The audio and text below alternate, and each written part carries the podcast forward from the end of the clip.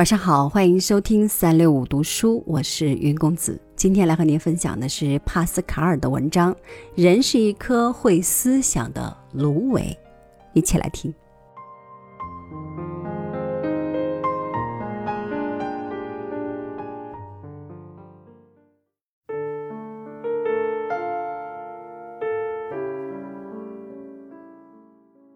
思想形成人的伟大。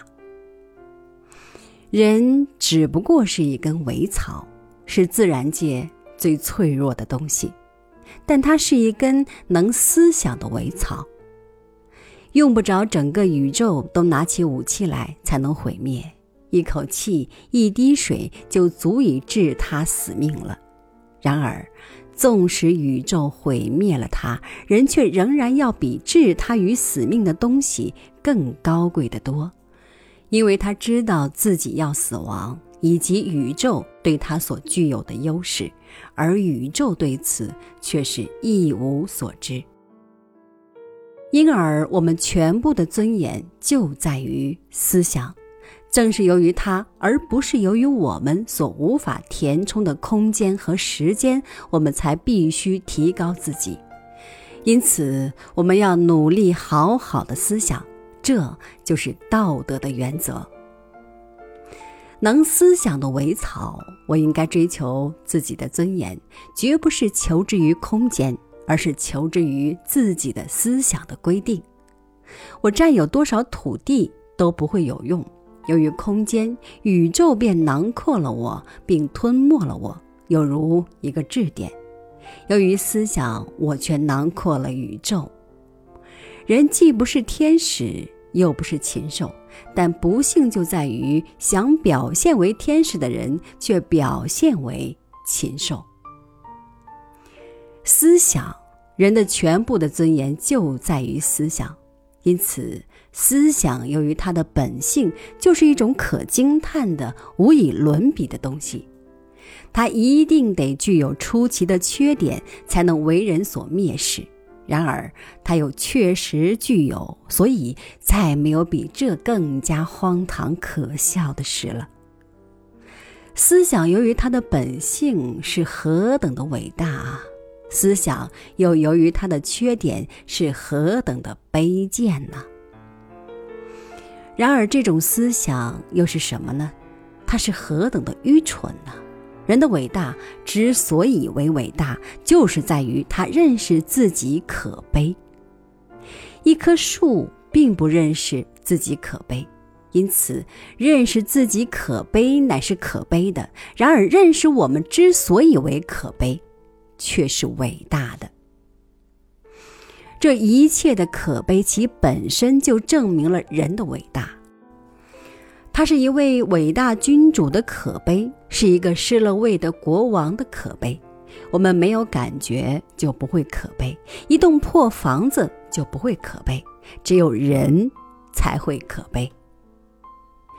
人的伟大，我们对于人的灵魂具有一种如此伟大的观念，以致我们不能忍受他受人蔑视或不受别的灵魂尊敬。而人的全部的幸福，就在于。这一种尊敬，人的伟大，人的伟大是那样的显而易见，甚至于他的可悲里也可以得出这一点来。因为在动物是天性的东西，我们于人称之为可悲。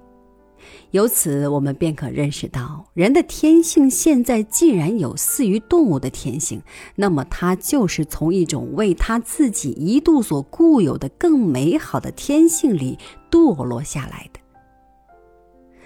因为若不是一个被废黜的国王，有谁会由于自己不是国王就觉得自己不幸呢？人们会觉得保罗·埃米利乌斯不再任执行官就不幸了吗？正相反，所有的人都觉得他已经担任过了执行官，乃是幸福的，因为他的情况就是不得永远担任执行官。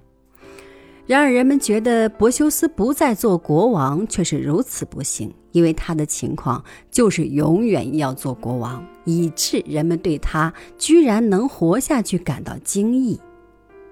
谁会由于自己只有一张嘴而觉得自己不幸呢？谁又会由于自己只有一只眼睛而不觉得自己不幸呢？我们也许从不曾听说过由于没有三只眼睛便感到难过的，可是若连一只眼睛都没有，那就怎么也无法慰藉了。对立性，在已经证明了人的卑贱和伟大之后，现在就让人尊重自己的价值吧。让他热爱自己吧，因为在他身上有一种足以美好的天性。可是让他不要因此也爱自己身上的卑贱吧，让他鄙视自己吧，因为这种能力是空虚的。可是让他不要因此也鄙视这种天赋的能力，让他恨自己吧，让他爱自己吧。他的身上有着认识真理和可以幸福的能力，然而他却根本没有获得真理。无论是永恒的真理，还是满意的真理，因此我要引人竭力寻找真理，并准备摆脱感情而追随真理。只要他能发现真理，既然他知道自己的知识是彻底的为感情所蒙蔽，我要让他恨自身中的欲念，欲念本身就限定了他。以便欲念不至于使他盲目做出自己的选择，并且在他做出选择之后，不至于妨碍他。